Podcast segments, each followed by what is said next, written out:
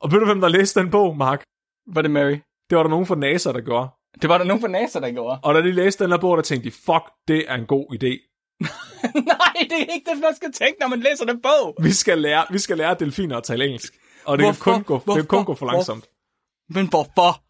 Fordi, Mark, hvis vi kan lære delfiner at tale engelsk, så kan vi også meget nemmere tale med rumvæsener, når de kommer. Fordi rumvæsenerne har blæsehuller. Jeg elsker.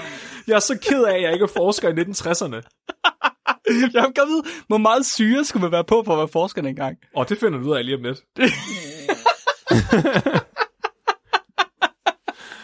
Bare vent. Vi bringer en advarsel. Den følgende podcast handler om vanvittig videnskab. Al forskningen, der præsenteres, er 100% ægte og udført af professionelle. Mark og Flemming står ikke til ansvar for eventuelle misforståelser, men minder jer om, at de altid har ret. Husk at være dumme.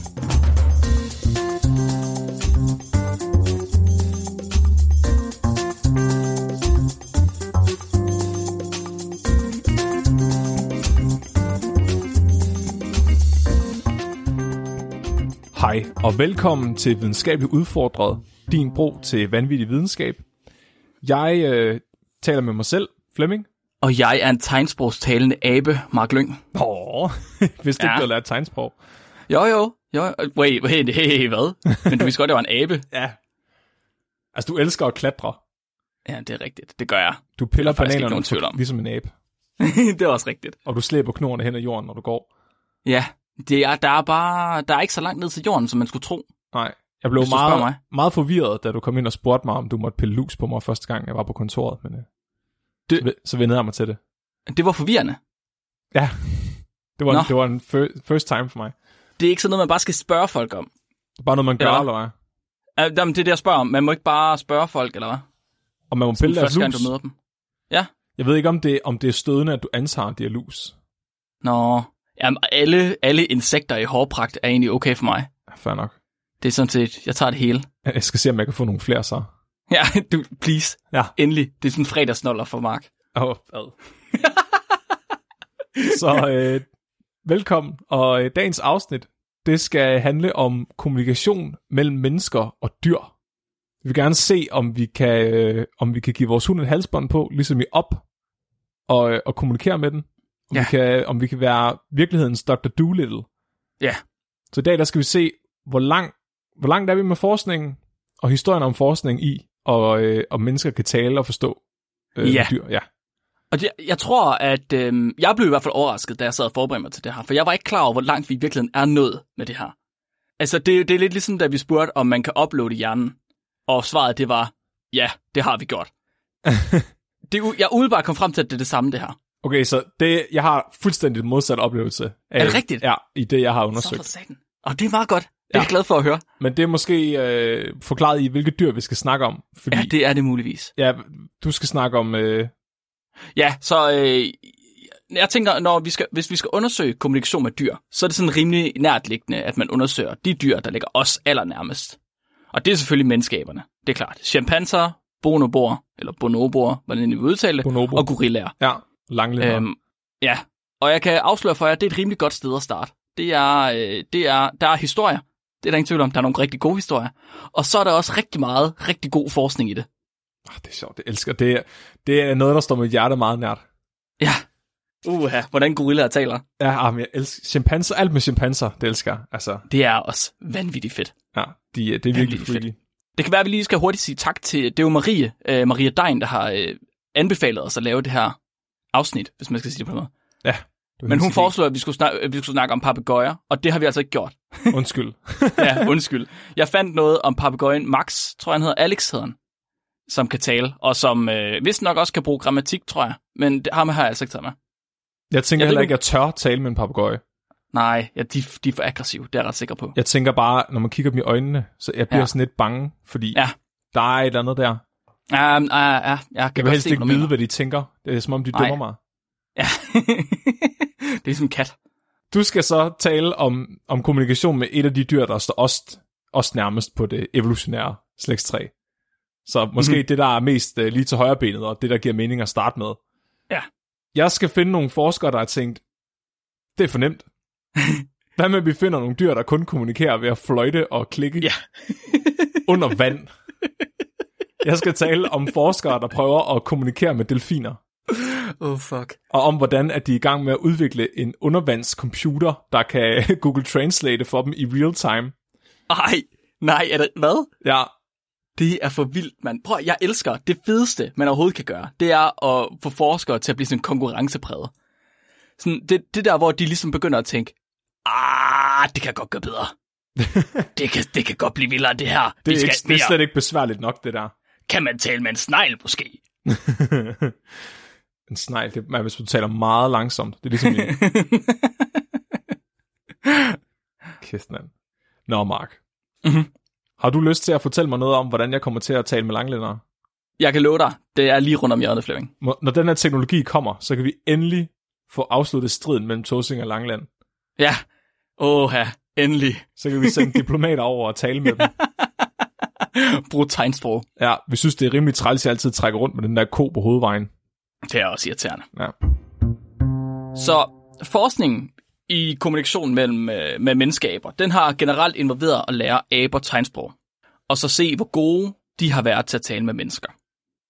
Og det betyder også, at meget af forskningen inden for det her felt, det kan man kategorisere som anekdotalt, eller øh, ja, altså, det, er- det er mest anekdoter, for det er mest biologer, der har sat sig ned og snakket med en abe, og så har de skrevet, hvad de har snakket om. Det er, noget, det er ikke så nemt at måle. Det er ikke så nemt at måle. Jeg tror, man vil kalde det for et observationsstudie. Og det er også forskning. Det er bare lidt en anden forskning, end den Maja Flemming, hvis den er helt lederlig for. Ja, Ja, vi er, mere, vi er mest til de der med empirisk data og p-værdier. altså bare, ja, p-værdier og sådan noget. Det, det kan vi godt lide. Men observationsstudier, det har altså også, det har den fordel, at det, det er bare nogle sindssygt gode historier. Det er så vanvittigt gode historier. Så det betyder, at vi har flere eksempler og situationer, der er nedfaldet af forskere, eller fanget på lyd eller på video, som vi kan bruge til at vurdere, hvor gode vi er, og hvor langt aber de er med at kommunikere med os. Mm. Så jeg vil gerne tage jer med, ind, med ud på en rejse ind i nogle abers liv. Vi skal høre om et par chimpanser, vi skal høre om en gorilla, og så skal vi høre om et søskende par af, jeg, hed, jeg kalder dem bonobor. Jeg ved ikke, Flemming, hvad siger du, de hedder? Det hedder en bonobo. Bonobo. Du siger bonobo. Ja, fun fact, okay. Okay. det, er de, det er de eneste dyr, der øh, har sex for sjov ud over mennesker og delfiner. Ja, og bruger sex som hierarki. Og øh, Eller ikke konfliktløsning. Konfliktløsning, det var det, jeg mente. Ja. Okay, så bonobo, bonobos søskende, er det, vi kommer til at kalde dem. Det, du kan bare Ja, kalde ja. dem dværgsimpanser. Det er ikke forkert. Dværgschimpanser, ja, ja. Vi kalder dem deres navn, når vi kommer dertil. Øh, og de, de her, de her øh, liv, de har fuldstændig ødelagt min holdning til det her felt. Fordi min holdning, før jeg gik i gang med den her research, her, og derfor ikke på det tidspunkt ikke rigtig vidste noget om det, det har været meget ligesom de mange andre kritikers holdninger. Det er fint nok, at der er en eller anden dyrepasser, der har lært en abe at bruge hænderne til at vise, at den gerne vil have en vindrue. Men er det et, men er det et sprog? Flemming, er det et sprog, hvis jeg, hvis jeg kan holde min, min knytnæve op med, øh, med, med, med kæmpe god knytnæve, og så får jeg en appelsin for det? Er det et sprog, Flemming? Det kommer an på, hvor fuld du er. Ja, det... Ja, Fordi jeg har set dig kommunikere på den måde før. altså, for det var det mest komplekse, du kunne... Øh, du kunne Er det klare. stadig et sprog på det tidspunkt? Det kan godt være, det er det. Jeg tror, lad os starte med at forstå, hvorfor man overhovedet ville undersøge øh, menneskeaber og ikke andre dyr. Fordi alle dyr, de virker til at kommunikere på den ene eller den anden måde. De fleste dyr har en eller anden form for kommunikation, men aber, de har udvist en grad af forståelse for hinanden. Så ikke menneskelige primater, de har stemmebånd, men deres stemmebånd, de kan ikke lukke fuldstændigt, ligesom vores de kan. Så de har ikke den samme grad af kontrol over de lyde, de laver med munden. Og det betyder, at de kan ikke lave lige så nuancerede lyde, som vi mennesker vi kan. Derfor, det er derfor, de ikke har noget sprog med lyd på samme måde, som vi har. Men alligevel så har man observeret, at nogle menneskaber, de kan forstå, skråstreg, modtage information, som andre producerer. Således at den samme adfærd, den udspringer fra det samme lydmønster, gang på gang på gang. Altså ligesom menneskelig tale. Så de kan lære at forstå sprog. De, er simpel- nej, de kan simpelthen lære at forstå, hvad hinanden siger. Så det virker til, at nogle aber har en eller anden form for sprog, som de bruger, som vi bare ikke har lært endnu. Okay, så det er fordi, for os lyder det ikke som sprog. Præcis. De, så de kan måske høre flere nuancer i, i lydene. Ja, muligvis. For os lyder det som om, at de har måske et angrebskald, og et øh, forsvarskald, og et madkald. Ja. Ja. Men for dem er der måske mere nuancer i deres madkald, sådan at de kan høre forskel på, om det er øh, bananer, eller pærer, eller majs, de vil få. Ja. Ja. Det kan man jo sige, Og når, et- altså, når man hører svensk uden at kunne tale det, Ja. så lyder Ja. det jo heller ikke rigtigt som sprog. Så er det også Nej, bare lidt det- som om, de brøler til hinanden. Ja, det er rigtigt. Det er, jeg tror måske faktisk bare, at aber de taler svensk. Men det betyder, det betyder, at man allerede i 1966 indfangede vilde aber for at studere deres sprog i gåsøjne.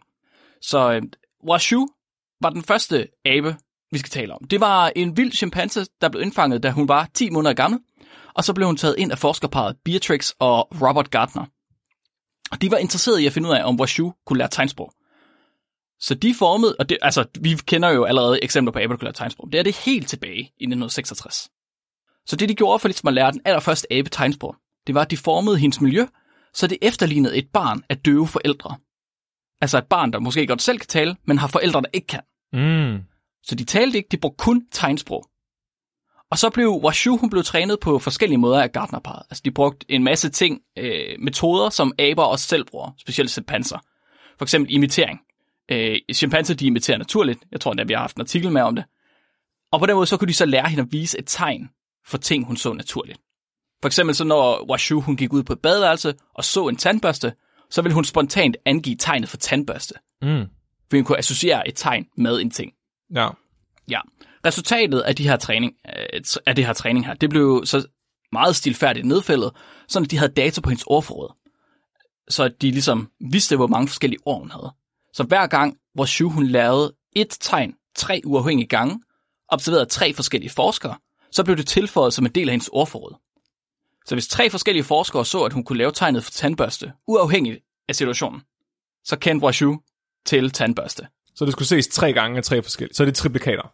Yes, lige præcis. Altså det er simpelthen, Uh. uh. de, har, de, har, de har virkelig, virkelig været, været øhm, altså strikse. Og det forstår man et eller andet sted godt, fordi at der, jeg, jeg tror, at de fleste, der skal- er kritiske om det her, de er meget kritiske. Så hvis ikke de her forskere, de havde været virkelig strikse, så har man hurtigt gået hen og sige, ja, ja, men har hun i virkeligheden lært det? Jamen, det er jo ligesom, når man har små børn. Ja. Og forældrene til børnene er sådan, barnet så... Nå, ja. han sagde far! Der er Ja, lige præcis. Det er kun dem, der kan høre det. Præcis, det er præcis det samme. Også fordi de her forskere, de har jo fungeret som en form for forældrepar til den her abe. Så øhm, de har fået øhm, data på hendes ordforråd, de har også fået data på, hvorvidt hun kunne differentiere mellem ord. Så for eksempel så startede vores Shu med at bruge tegnet for blomst til at betyde lugt. Mm, åh, det er smart. Det er smart, men det er jo ikke så smart, hvis der hun skal bruge tegnet for blomst. Right? Eller skal differentiere mellem en blomst og en lugt. Så på et tidspunkt, efterhånden, så blev hun trænet til simpelthen at lære at differentiere mellem de to ord, at det ikke var det samme. Så at hun ikke kunne bruge tegnet for blomst til at betyde lugt. Hun var nødt til at bruge et tegn for lugt og et tegn for blomst. Mm. Ja, så hun lærte simpelthen at bruge de her tegn korrekt og differentiere mellem forskellige tegn til forskellige ting. Og så fik de til sidst også data på, at hun kunne kombinere tegn til simpelthen at lave simple sætninger. Så for eksempel så lavede hun øh, en sætning, der hed open food drink, som betød åben køleskabet. Det er Så smart. det er meget, meget flemmingagtig tale. Åben mad. Drikke. Åh, åben med drikke. Skynd dig hurtigt, hurtigt. Kaffe. Kaffe, kaffe. På 22 måneder, der lærte Brashu 34 tegn. Og så Hold op. begyndte hun at kunne forme små sætninger. Og 34 tegn på øh, amerikansk tegnsprog, det er ikke sådan helt skidt. Altså, det er faktisk rimelig okay. Men det er selvfølgelig ikke det bedste.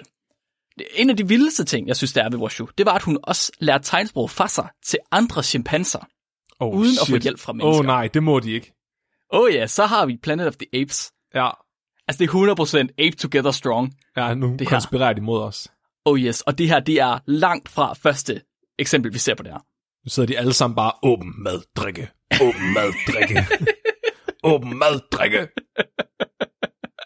ja, 100%. Jeg er allerede ret, ret imponeret her, ikke? Og- men det var verdens sprogforskere, ikke? De synes ikke, det her det var sejt. Så øhm, jeg tror, de har været ret stolte af at være mennesker, og de har nok været knap så stolte af at få at vide, at deres felt, det kan indtages af aber, der siger, åben mad, drikke. De mente i stedet, at Washu, hun var blevet betinget til at imitere tegn, når hun ville have ting, og ikke til at forme sætninger. Så det, at Washu vidste, at når hun lavede et bestemt ting med sine hænder, at så fik hun en vindrue, det betød, at hun ikke vidste, hvad tegnet altså betød, men i virkeligheden så vidste hun bare, hvad hun skulle gøre for en, for en vindrue.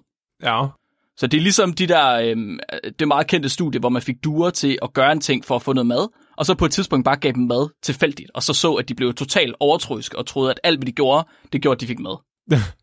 Men at, for forskerne, der har man tænkt, at det var det samme, hende Washu, hun gjorde. Hun har ikke forstået, hvad det var, hun lavede. Hun har i stedet for bare gjort ting for så at håbe på at få mad. Så det næste store eksperiment, man satte i gang, Det var knap så vellykket, men det er en god historie. Det var med en anden chimpanse, der hed Nim Chimsky. Og Chimsky skulle egentlig være et modsvar til det her. Øh, men eksperimentet gik en smule galt.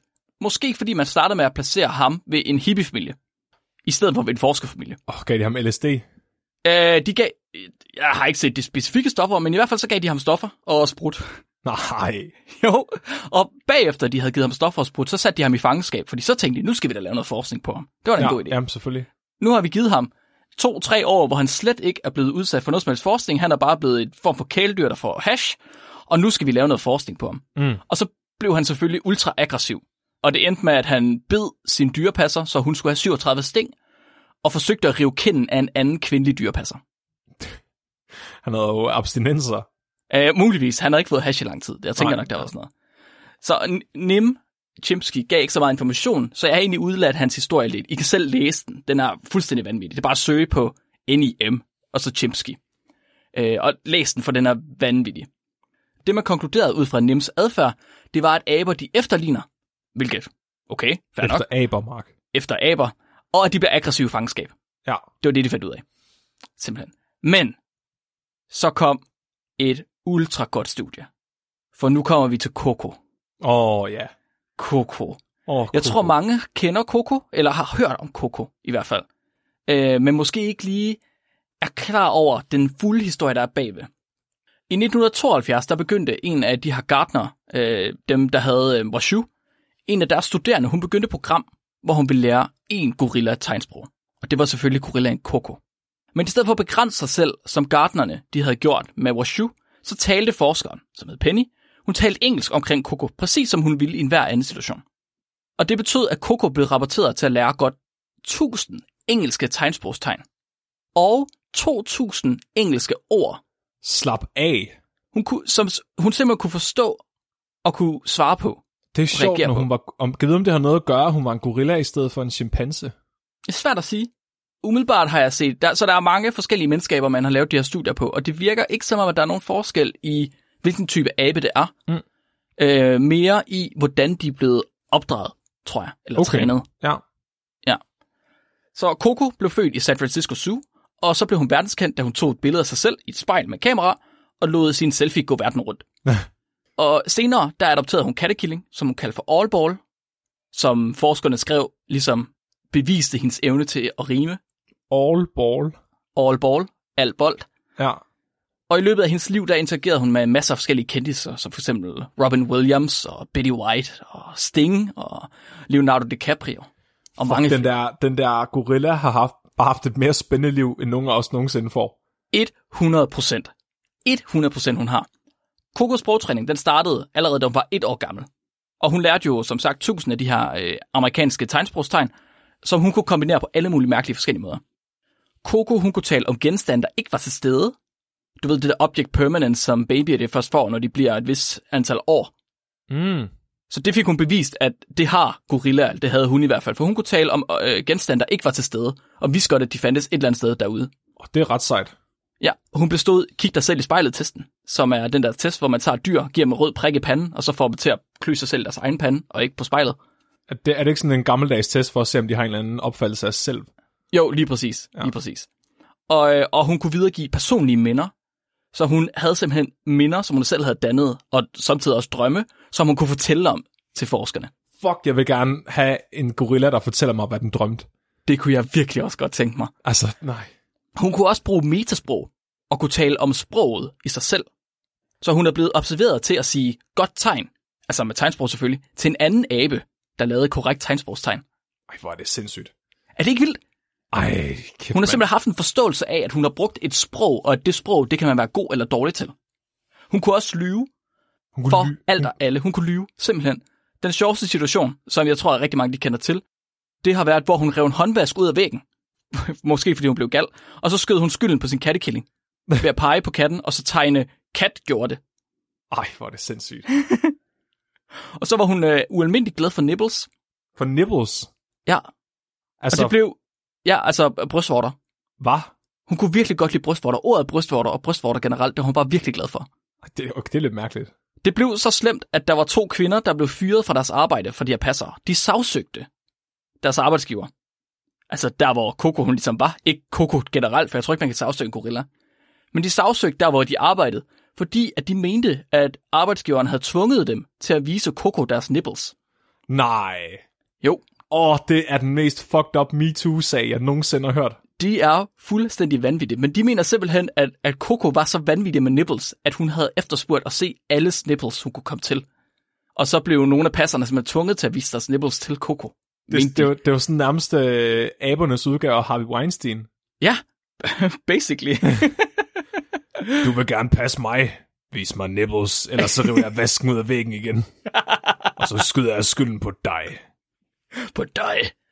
Jeg har ikke undersøgt, om det er sandt, det her med, at øh, hun, altså, at de blev tvunget til at vise nipples. Så det må man selv lige kigge efter. Mm. Jeg synes, det var sjovt. Coco, hun døde i 2018. Der havde hun levet et, et langt liv, hvor hun blev 46 år gammel. Og Lidt langt, også for en gorilla. Og selvom hun havde udvist så stærk kognition, som hun havde, og hun havde scoret højt på de her baby-IQ-tests, som hun også var blevet udsat for, øhm, og havde kommunikeret med mange forskellige mennesker, så er der stadig forskere, der mente, at det Coco lavede, det var ikke rigtig sprog. Igen, de mente stadig ikke, at det her ikke-menneskelige dyr, det havde nok kontrol over sit strubehoved til, at det kunne videregive specifik information til sin artsfælder. Det var simpelthen ikke specifikt nok, at hun tvang to kvinder til at vise dem deres brystvorter. Åbenbart ikke. Åbenbart ikke. Og det var ikke specifikt nok, at hun kunne fortælle andre aber, andre menneskeaber, der også laver tegnsprog, at de var gode til at lave tegnsprog.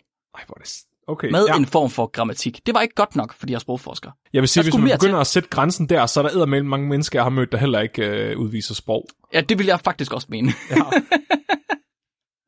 Så nu skal vi møde vores sidste forsøgsdyr. Kansi er en hanbon, bon, bon, bonobo. Wow, jeg kan ikke sige det ord. Han bor med og studeres af Sue Savage Rombau. Og i starten af sit liv, der var Kansi egentlig ikke en del af sprogforskning. Derfor så blev han ikke lært at kommunikere. Men han boede sammen med sin mor, Matata, og sin søster, Panbinisha. Og moren her, hun blev undervist i at bruge det, med, der, kan, det der hedder et leksigram af Sue Rombau. Et leksigram, det er så keyboard med tegn og symboler, der bliver læst op af en computer, når man trykker på dem. Mm.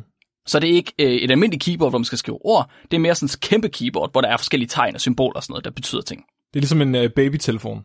Ja, u- ja ligesom en babytelefon. Fuldstændig.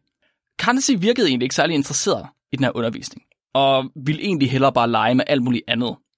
Så de fleste, altså forskerne, der ligesom underviste Matata, de var, ikke, de var ret sikre på, at Kansi ikke kunne sprog. At øh, han havde ikke lært noget som helst. Men i dag, da Matata hun var væk, så går Kansi helt af sig selv op til det her leksigram, og så begynder han at tale med forskerne. Hvad? Han begyndte simpelthen, uden at være nogensinde at være blevet trænet, til at bruge det her leksigram, til at bruge tegn, til at tale med forskerne. Okay. Ikke tale-tale, altså det var ikke sådan, han, han havde en fuld sætning med dem. Han, begyndte, han brugte leksikrammet, altså kompetent og meget bedre end sin mor, selvom han ikke havde fået nogen træning. Så han havde lært af sig selv, bare ved at kigge på sin mor, hvordan leksikrammet det fungerede, Oh. og hvordan, at, og hvordan at det kunne bruges til at kommunikere med. Åbne, mad, drikke. Oh yes. Oh yes. Ej, hvor er det oh creepy. Yes, Flemming. ja, totalt creepy. Så på den måde, så blev han den første abe nogensinde til at- at blive observeret og lære et sprog naturligt, frem for gennem træning. Mm. Det tog ret kort tid, og så havde han allerede lært de 10 tegn, som forskerne de har kæmpet med at lære hans mor. Nej, Og derefter, så lærte han lige 200 mere. men prøv, det giver mening. Altså, mm. Mm. har du ikke skulle lære dine forældre eller bedsteforældre at bruge en computer eller en smartphone? Jeg tænkte det samme, om ikke bare det var sådan en øh, sådan et eksempel på ungdommen Ja. Altså, og teknologi. jeg prøvede at lære mine bedsteforældre at bruge en DVD-maskine i, i fem år. og, og da de fem år var gået, der var de stadig opvist om, at billedsiden skulle vende nedad, fordi det var jo der, der var noget. Det var der billedet var, Flemming, for Ja. ja. helvede. Ej. Men Kansi, han kan ikke bare pege på de rigtige tegn, når han hø- hører et engelsk ord. Kansi er det tætteste, vi nogensinde er kommet på en abe, der kan tale. Han kan kommunikere både med et menneskesprog og et abesprog. Wow, what? Altså, vi han snakker... er bilingual. bilingual. Oh yes, Han er oh yes, tosproget. oh yes. Der find, der, så der findes masser af anekdoter om Kansis sprogforståelse, men jeg fandt også et peer-reviewed øh, studie, hvor Sue Rombau, hun ville undersøge Kansi og hans søsters øh, Panbinishas evne til at lave stenværktøjer og til at tale med hinanden. Og det er ret vigtigt at forstå, at de her to aber, de begge to lærte at forstå det engelske sprog 100% af sig selv. Der var ingen træning, ingen isolation fra deres mor, ingen isolation fra bonobokultur, og alligevel så lærte de at bruge både et leksigram og de har af sig selv forsøgt på at efterligne mennesketale. Ej, vi bliver nødt til at integrere dem i vores arbejdsmarked, for fanden. Jamen altså, de er, han, Kansi burde betale skat. Ja, Han kan, han kan, det er uden pis, han, han tager sin hånd, så sætter han den på sin strube, og så kan han ændre sin strube. Han kan simpelthen lukke strubehovedet for at forsøge at efterligne mennesketale. altså, men han kan ikke sige ord. Men han, Han har han ikke- prøver. Ja, lige præcis. Lige præcis. Han åh. prøver virkelig, virkelig hårdt. Prøv lige at tænke på at være kollega med en chimpanse, der, kan, der sådan, kan gøre sig forståelig på den måde. Det er fuldstændig sindssygt. Det... Det vil jeg, jeg vil gøre alt for det. Men altså, det er jo basically det, det er for de forskere her. De har forskere, de taler med dem på daglig basis. Prøv at tænke på, når, den- når den bliver træt af- af chefen og går ind og siger op ved at, og kaste lort i hovedet på ham. Ja. Det er bare en helt Eller- anden eller- slags drama eller- på arbejdspladsen. Fleming, det er en bonobo. Nå, oh shit. Ja, konflikthåndtering. Ja. Det bliver, det bliver en sjov uh, teambuilding-øvelse. M- Mus-samtalerne, de bliver meget... øh, og hvis det er en chimpanse, så bider den bare ansigt af ham. Kan vide, ja, kan vide, hvordan MeToo-samtalerne er, hvis man er bonoboer på arbejdspladsen. Det er nok, som man forestiller sig. Ja, det er sikkert. Ja. Så det her studie, jeg fandt, det bestod af en masse forskellige situationer, hvor forskerne de har evalueret bonoboernes forståelse af situationen og af sproget, der har været brugt. Det er ret langt studiet, så jeg har valgt at fokusere på nogle enkelte forsøg, nogle enkelte situationer. Øhm, og så må vi se, om vi lige har tid til at tale om resten til sidst. Fordi Kansi, det var, det var det, jeg talte om her. Kansi har jo blevet observeret til at tale, eller til at presse på sin hals, for på den måde at kunne levere mere menneskelige lyde, ikke? Og det er virkelig noget, der bliver set på med s- både skepticisme og kritik inden for sprogforskning og dyreadfærd. ikke? Fordi dyr, de har ikke det her sprog. Det er det, der er hele pointen med hele mit segment her. Dyr har ikke noget sprog, de kan ikke tale. Åh, der nej. er ikke nogen ord i dyresprog. De er bare objekter, som er sat på jorden til, at vi kan udnytte dem og høste dem. Præcis, ja. Ja. præcis. De råber i forskellige toneleje, og så betyder det måske fire forskellige ting, men de kan jo ikke lave et sprog, de kan jo ikke mening.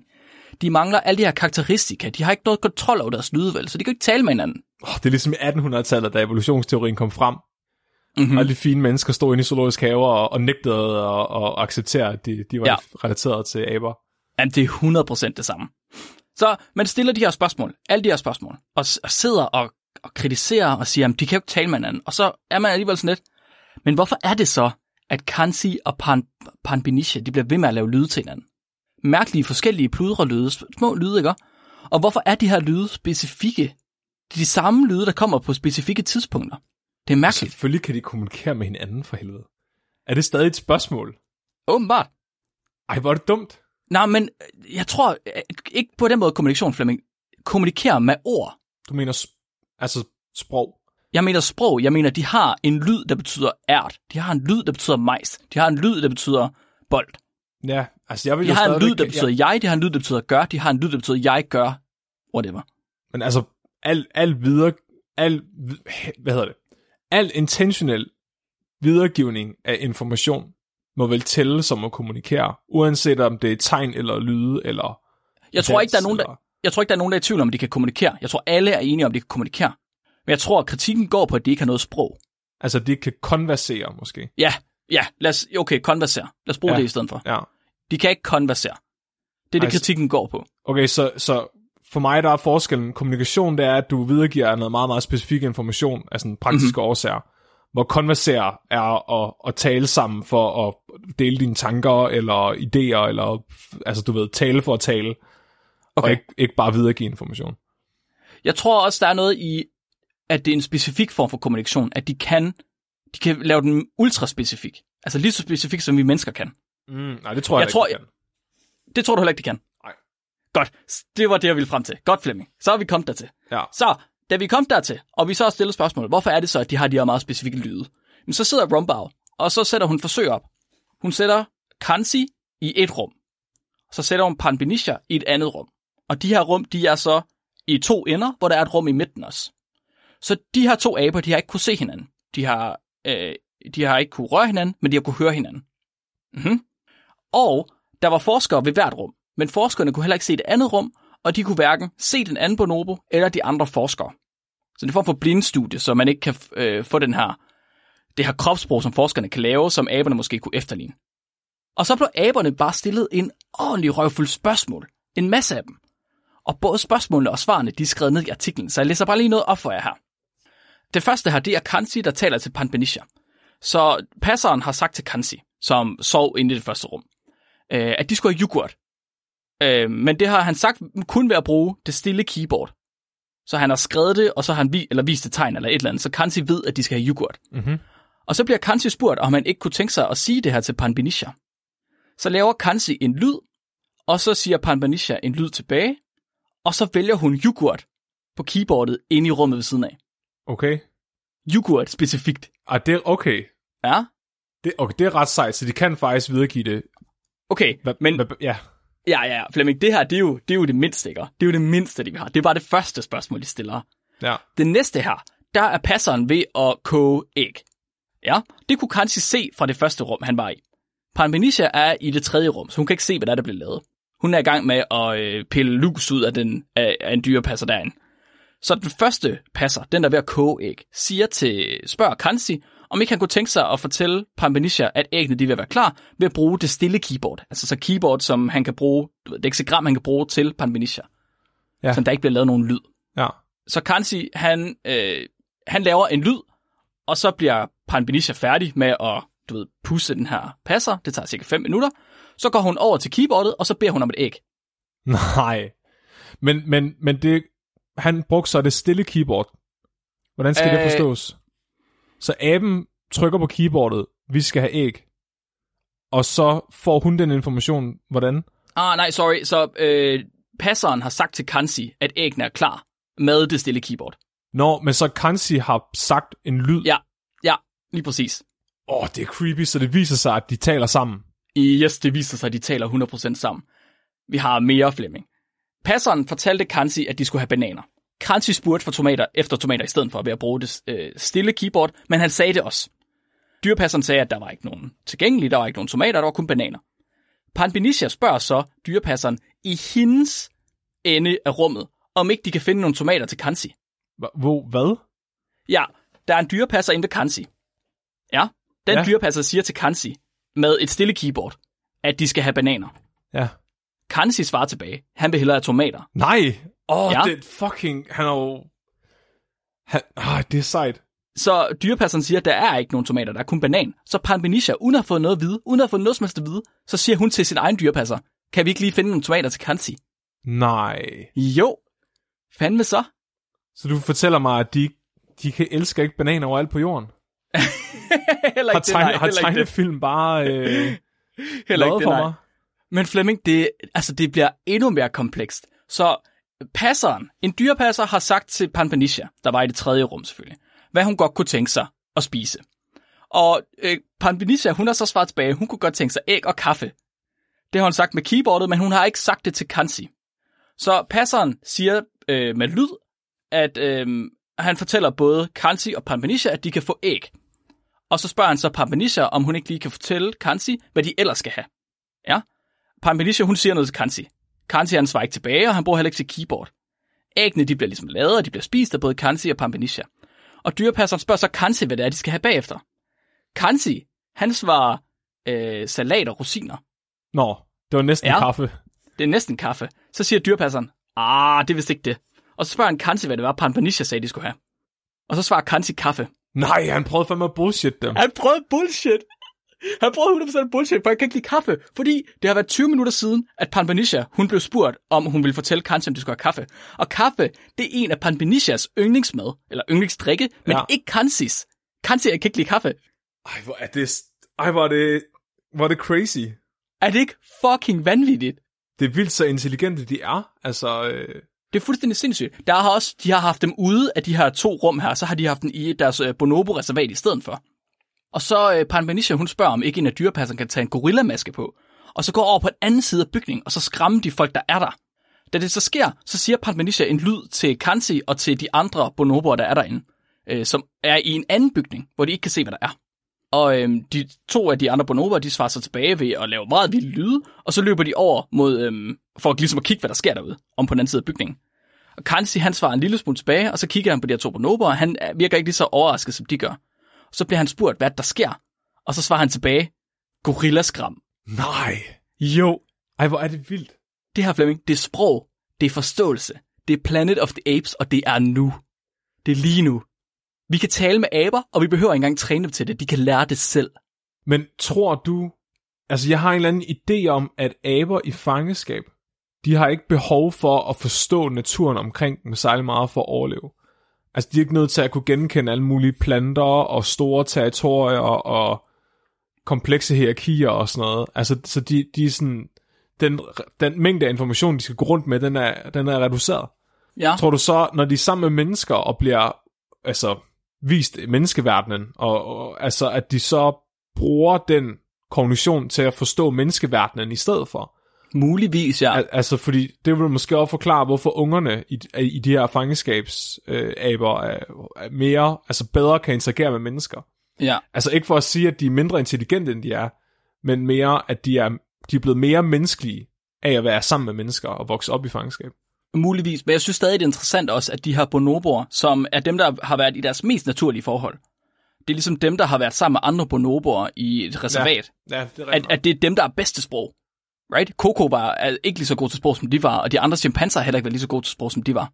Det er vildt, at de, at de både kan kommunikere med mennesker og med hinanden. Det er fuldstændig sindssygt. En anden ting, der også er fuldstændig vanvittig, det er den sidste ting, jeg vil være med her, det er, at Kansi, han lærte jo at kommunikere ved at bruge det her keyboard med leksikrammer. Altså det her keyboard, der kunne tale, når han trykkede på det. Men han har simpelthen også lært amerikansk tegnsprog ved at se videoer af Coco. Nej. Er det ikke sindssygt? Fuck, og det er det, også- vidste, det vidste de ikke, de der passer. Der var ingen, der vidste, at han kunne tegnsprog. Det var først, at de havde, de havde en, en gæsteforsker inde, øh, Dawn Prince Hughes, som, hvad hedder han, øh, Kansi, han så bruger tegnsprog til at spørge, du gorilla spørgsmål. Er det ikke sindssygt? Nej, hvor er det sjovt. Og der var ingen, der vidste det. Det var sådan, alle var sådan lidt, vent, hvad? Lad du lige tegnesprog? Hvad fuck sker der? Hvor har du lært det henne? Det er også sådan, det er sådan virkelig badass, når man tænker på personen, der har, der har trænet de her bonoboer, eller, eller kører det for, den forskning af en elev fra Koko-forskningsgruppen. Ja, ja. Ja, det var Washu-forskningsgruppen. Nå, okay, men det er stadig Ja, ja, ja, ja, et sindssygt men- men... flex, altså. Ja, totalt. Fuldstændig. At med bare, det er bare så langt bedre. Det er fuldstændig vanvittigt. Um, det, det, og den sidste ting, jeg også lige var med, det var, at um, de havde selvfølgelig også testet, hvorvidt øh, Kansi forstod det, han blev t- det, der blev fortalt til ham. Så de havde sat ham op imod en toårig på et tidspunkt, og lavet et forsøg, hvor de, st- hvor de øh, gav dem nogle opgaver. For eksempel så sagde de, at de skulle fodre en bold med en tomat, og så havde de nogle objekter til at lægge rundt omkring sig. Og den toårige, hun var sådan lidt, Blah. Og så faldt hun om på ryggen og gjorde ingenting. og Kansi, han løb selvfølgelig hen, og så fandt han en, øh, en dukke, som var et græskar. Altså en form for bamse, der var et græskar. Og så tog han sin bold, og så stoppede han den ind i munden på græskarret. Så ikke bare... Nej, tomaten, så han stoppede tomaten ind i munden på græskarret. Så Ja, ikke, bare ja, ja. Forstod, ikke bare forstod han, hvad det var, han skulle gøre. Han kunne også være kreativ og forstå, at hvis nu han gjorde noget andet og satte det sammen, så ville man stadig forstå, hvad det var, han prøvede på. Ja, Han har også gjort det samme, hvor det er, at han fik at vide, at han skulle fodre en hund med en slange, uden at have nogle af de her ting i nærheden. Så har han gået hen, og så har han, fundet, så har han let i sin bunke af legetøj, fundet en stofslange, og så har han fundet en stofhund, og så har han puttet slangen i munden på hunden. ej, hvor er det vildt. Han har også fået at vide, at han skulle finde, hvad var det, en tomat i en, i, hvad hedder det, øh, i en mikroovn. Eller en gulerod i en mikroovn, eller et eller andet, ikke? Og så øh, gik han hen til mikroovnen med det samme. Han havde en gulerod til at lægge lige ved siden af sig. Men i stedet for at tage guleroden, der var lige ved siden af os, så gik han hen til mikroovnen, åbnede mikroovnen og tog guleroden ud af mikroovnen, uden at vide, at den var der. Ej, fordi han havde ikke fået at vide, at han skulle putte den ind i. Han havde fået at vide, at han skulle finde den derinde. Han havde fået at vide, at han skulle finde den, ja. Ej, hvor er det uhyggeligt. Er det ikke fuldstændig sindssygt? Det er fandme et 3. verdenskrig. Det bliver, øh, vi træner aberne til at kæmpe for os. Jeg vil så gerne tale med Kansi. Jeg tror, han er ultra sej. Jeg er slet ikke i tvivl om, han har. Han, han er en vis abe, det er jeg 100% sikker på. Det, det, altså, det er sjovt, fordi da vi havde det der afsnit om hestevisker, hvor... Øh, ej, hvad var det nu, han hed? Nu har jeg glemt Andreas. det. Andreas, det er rigtigt. At Andreas fortalte, at, øh, at hende af hesteviskeren var i gang med at skrive en bog, som Mhm. mm-hmm. hesten fortalte hende, hun skulle skrive, så hun egentlig bare var hænderne for hesten. Ja. Altså, øh, det, i det her tilfælde vil det rent faktisk kunne lade sig gøre. Ja. At du vil, du vil rent faktisk kunne få aben til at få diktere, hvad du skulle skrive, og skrive en bog på vegne af aben. Umiddelbart ja. Jeg tror, grammatikken ville ikke være sådan helt spot on, men den vil nok være på, øh, altså, på niveau med et barn. Åbne mad, drikke, gorilla, skræmme. Sådan noget poesi. ja, så- sådan haiku. Ja. Det er simpelthen så... at Der er ingen grund til at spørge, hvor langt vi er med at kommunikere eller tale med dyr, fordi du kan bare tage ned og tale med Kansi. ja, det er ret sejt. Det er ultimativt sejt. Mange tak for det, Mark. Det, Velkommen. øh, jeg anede ikke. Jeg, havde, ko- jeg troede faktisk, Coco var, var det ypperste inden for, øh, for primat kommunikation. På ingen måde, på ingen måde. Og det bliver stadig lavet forskning i det her i dag. At det, det kan jeg godt forstå. Ja, Virkelig spændt på at se, hvad, hvor det ender henne. Kunne du tænke dig at høre noget om noget kærlighed med delfiner, og noget kommunikation med delfiner? Jeg, jeg er sådan rimelig interesseret i at høre om noget kærlighed med delfiner. Jeg synes jo selvfølgelig, det er interessant, at man kan kommunikere med dyr på vores egne præmisser, at man kan lære dem at forstå, hvad vi siger og sådan noget. Mm-hmm. Men det er også lidt besværligt, fordi så skal du bruge rigtig mange år og rigtig mange penge på at træne de her dyr, og øh, du er måske begrænset til kun at tale med menneskaber. Ja, Fremtidens teknologi, Mark, det skal jo Ja. ja. være, at vi kan få Google Translate til dyr og mennesker, sådan så at vi kan oversætte, hvad dyrene siger til et sprog, vi kan forstå, for eksempel engelsk, og så svarer dyrene på engelsk, og så vil den her øh, Translate oversætte til dyrelydene, altså dyresprog. ja vi skal have en babelfisk. En babelfisk, det er rigtigt. En ja. babelfisk. Ja. Ja. Det er fra øh, Hitchhiker's Guide to the Galaxy. Den der fisk, de stopper i øret, så kan de forstå alle sprog. Ah, det er for, så- jeg troede faktisk, det var Futurama et øjeblik. Vi skal have en babelfisk. Ja, præcis. Og det er egentlig der, jeg er interesseret i at se, hvor langt vi... Altså, hvor tæt er vi egentlig på det? Og folk, altså folk, der er forskere i primater, det er, vil jeg sige, de dygtigste folk i, i, i det her forskningsfelt med kommunikation med dyr. Men de er ikke så interesserede i at lave sådan en babelfisk, fordi du kan allerede tale med dem langt hen ad vejen. Så det er mere interessant at undersøge, hvad foregår der overhovedet på dem. Altså, de vil i virkeligheden bare gerne lege med deres venner. Ja, men hvad så, hvis du kan tale med en delfin? Ja, Der kunne en Ja, hvad så? babelfisk måske være meget smart. ja det kunne den måske. Ja. og øhm, der er overraskende mange, der har undersøgt øh, delfiner og delfiners sprog og prøvet at kommunikere med dem. Og, og det fatter jeg egentlig ikke lidt f- helt, fordi det, altså, jo, delfiner kommunikerer med hinanden. Og de har faktisk et ret, altså hvad kan man sige, komplekst sprog. Men det virker bare så uoverskueligt at skulle lære at tale med en delfin, fordi en delfin øh, kombinerer, kommunikerer med en kombination af klikke- og fløjtelyde. Og det, ved- det ved jeg ikke, det er sådan på en eller anden måde, for, altså for mig, der virker det som om, okay, det må virkelig være svært at forstå, fordi du kan ikke nødvendigvis lære en delfin at tale engelsk. Men klik, klikkelydene bruger de til ekolokation, så det er til at, ligesom, at mærke deres omgivelser, ligesom flagmus. Og så fløjtene bruger de til at tale med hinanden. Mhm. De har ører, men deres ører er ikke særlig gode. Okay. Så i stedet for, så opfanger de mange af lydene og knikke, klikke, øh, hvad hedder det, ekolokation. Det gør de simpelthen med deres kæbeknogler. Så kan de mærke øh, fa- opfangerne i lydvibrationerne i vandet med kæbeknoglen, og så kan de faktisk bruge What? det til at høre med. Ja, Hører de med deres kæber? ja til dels ja, fordi ørerne ikke er særlig oh. gode. Åh, oh, det er vildt. Og det er egentlig et ret stort problem for forskere også, der gerne vil forstå, hvad delfinerne siger til hinanden, fordi det er utrolig svært at høre dem under vand til at starte med. Så der er også nogle særlige mikrofoner, der kan samle deres lyd op. Men der er også nogle gange, så har de nogle høretelefoner på, så de simpelthen kan mærke vibrationerne i deres eget kranje fra delfinernes lyde. Fordi mennesker kan også øh, høre lyd bedre, hvis vi får vibrationerne ind i vores øh, kranje. Mhm. Så et eksempel, det er, at man kan tage sine høretelefoner, og så sætte dem på halsen, eller øh, øh, på kraniet. Så, så kan du høre noget lyd, bedre. ikke, ikke sådan nogle høretelefoner, Mark. De store høretelefoner. Nå, okay, ikke de Ørebøffer. små. Nej, Undskyld, præcis. undskyld. Og det, det var der et eksempel på på Reddit, med en, øh, en kvinde, der havde filmet sin døende mor med Alzheimer's, som sagde sine sidste ord meget, meget lavt, og så havde hun lagt op på Reddit, om der var nogen, der kunne høre, hvad hun sagde, og så var der en, der havde taget sine høretelefoner ned på halsen, og så kunne man faktisk høre det, og så begyndte alle at gøre det på sådan en viral ting. Stop. Stop. Hvad? Ja, Nå, hvor vildt. så var der så også nogen, der amplificerede lyden inde i Audacity. Som, Åh, ja. ja. Men det var lidt sejere andet, synes jeg. Og, og den her, altså, selvom man ikke forstår, hvad delfiner siger særlig godt, fordi det er fløjtelyd, og vi- vi kan ikke høre dem, så har man fundet ud af, at de faktisk har navne til hinanden. Så hver delfin har sin naturfløjt, og det her fløjt er, det fløjt betyder den delfin, så det er basically deres navn. Og man har også fundet ud af, at de taler om hinanden, når de ikke er der. Så de, de bagtaler hinanden, eller omtaler er- hinanden. Hold nu op. Hold nu op. Det er ret sejt.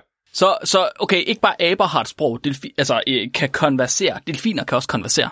Ja, det er der, mange, det, er, altså, det er der rigtig mange dyr, der kan. Det Vi har også vildt. tidligere snakket om, at æren kan høre fugles kald og bruge det Ja. ja. som en, øh, en indikator for, om der er rovdyr i nærheden, hvis fugle Jamen, Jamen, det tror- advarer hinanden.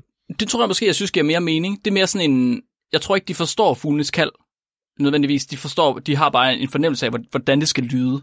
Det ser jeg mere som en form for betingning. Det kan godt være, men altså, det er også sådan lidt, hvornår er det så betingning? Fordi Ja, altså, er alt det, vi siger til hinanden i virkeligheden så spændende? Ja, det er rigtigt. Og du kunne altid Rigtigt. reducere det til et eller andet med, at vi vil opnå noget.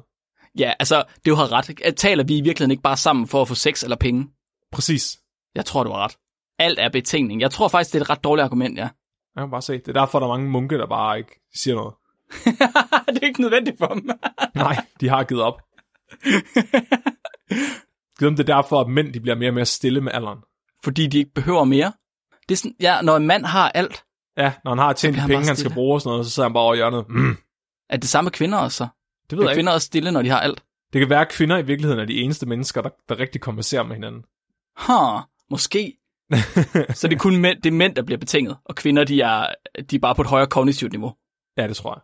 Ja, det kunne jeg godt forestille mig. Men Mark, nu skal jeg fortælle dig historien om kommunikation mellem mennesker og delfiner. Fordi det er et forskningsfelt, der er fuldstændig vanvittigt.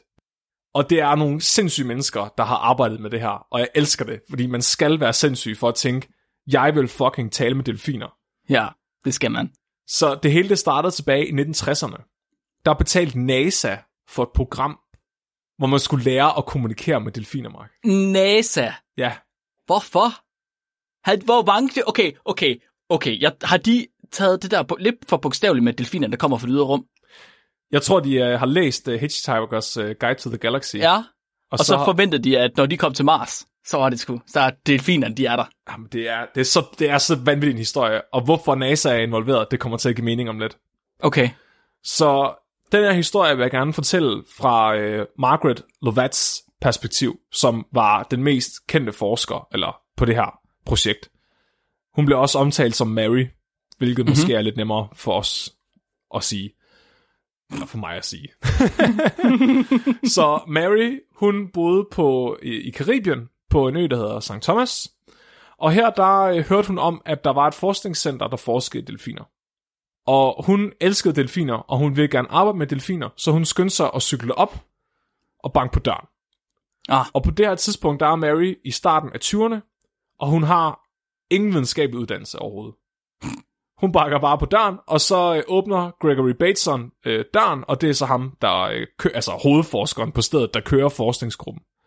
Og han bliver så overrasket over, at hun har så meget attitude, at hun bare banker på, åbner døren og siger, jeg vil gerne have et arbejde at han, øh, han ikke kunne få sig selv til at afvise hende på stedet. Så han gav hende en øh, blok papir og en, en blyant, og så bad han hende om at sidde og observere delfinerne. Okay. Og så skrive ned, hvad hun så. Spørgsmålet, Mark, var, kunne hun finde ud af at følge efter dem? kunne hun blive biolog? Hvor, hvor, hvor langt skal man flytte efter en, bi- en delfin, for det er okay at stoppe? Det ved jeg ikke. Altså, de var i fangenskab, så det var måske lidt nemt. Nå ja, okay. Der er ikke Men så altså, langt. det er jo også det, det, vi glemmer nogle gange, at biologer ikke kun følger efter ting. De kigger også på dem, imens de følger efter dem. Ja, det er rigtigt. Så Det er hun var rigtig, rigtig god til at kigge på de her delfiner. Okay, Hun var simpelthen så god til at kigge på dem, at hun blev ansat. sådan. Han, Han, det er han, imponerende. Han, jamen, han mente simpelthen, at hun var så god. Altså, de detaljer, hun lå mærke til i delfinernes adfærd og sådan noget, de ting, hun noterede, de var ret interessante. Og så tænker jeg, hende kan vi godt bruge. Ja. Så dengang var forskningen i delfiner, den var lidt farvet af, at øh, man generelt var rigtig interesseret i valer og valers intelligens. okay. Fordi dengang der var der en idé om, at jo større en hjerne var, jo klogere var et dyr. Hmm. Og valer, de har fucker store hjerner, fordi valer, de er fucker store. det er virkelig en amerikansk måde at tænke på. Valer, ja. Ja. de har fucker store hjerner. Så det Så var, altså, vil den gerne være en men, men, men i dag ved vi jo, at det har mere noget at gøre med rationen på, på kropsstørrelsen og hjernestørrelsen. Så Mhm. mm-hmm. valer, de har rigtig store hjerner, fordi de skal bruge utrolig meget hjernekraft på at bevæge deres enorme krop, og deres, øh, altså bare deres hjerte skal slå. Det er ligesom, når de her verdens stærkeste mænd, de løfter noget, der er så tungt, at de får, at de bløder ud af næsen. Mm. At de får en hjerneblødning, fordi deres hjerner bare, altså, er kogt af at løfte Ja. ja. noget, der er så tungt. Ja. Men dengang, der var hun overbevist om, at, at valer, de var ultra, ultra kloge, fordi de havde kæmpe hjerner. Altså, nogen var sådan overbevist om, at valer nærmest, altså, de var klogere end mennesker. Det var klogeste dyr, der fandtes. De var bare så vise, at vi ikke kunne forstå deres visdom. Hmm. Og fordi det er jo lidt svært at have en blåval i et bassin, så tog man, ma- så tog man øh, delfiner. Ja. Fordi de er lidt nemmere at komme til. Så den forsker, der undersøgte de her hjerner specifikt, hed John Lilly. Og øh, John Lilly, han skrev en bog, som blev utrolig kendt dengang i 60'erne, som øh, hed Man and Dolphin. Og i øh, den her bog, der øh, postulerer han, at man kan lære delfiner at tale engelsk Aha. gennem deres blæsehul. N- nej, hvad? Nej, Han, han skrev hvad? simpelthen, ja, nej. så den der neurobiolog, som er overbevist om, jo større en hjerne er, jo klogere er dyret, han skriver en bog, hvor han f- beskriver, at han er fuldstændig overbevist om, at vi kan lære delfiner at tale engelsk Nej. med deres blæsehul på ryggen. Nej, så hvad snakker han ind igennem blæsehul, eller hvad? Nej, altså delfinen taler ud af blæsehullet. Altså, Altså sådan, så du kan stå og tale til delfinen, og så svarer delfinen der er på flydende engelsk. Ud af blæsehullet? Ja, Ej, stop nu. Hvad, hvorfor? Hvordan? Jeg forstår det ikke. jeg elsker det. Og ved du, hvem der læste den bog, Mark? Var det Mary? Det var der nogen fra NASA, der gjorde. Det var der nogen fra NASA, der gjorde. Og da de læste den her bog, der tænkte de, fuck, det er en god idé. Nej, det er ikke det, man skal tænke, når man læser den bog. Vi skal lære, vi skal lære delfiner at tale engelsk. Og det, kan Hvorfor? kun, gå, det kan kun Hvorfor? gå for langsomt. Men hvorfor? Fordi, Mark, hvis vi kan lære delfiner at tale engelsk, så kan vi også meget nemmere tale med rumvæsener, når de kommer. Fordi rumvæsenerne har blæsehuller? Jeg elsker. Jeg er så ked af, at jeg ikke er forsker i 1960'erne.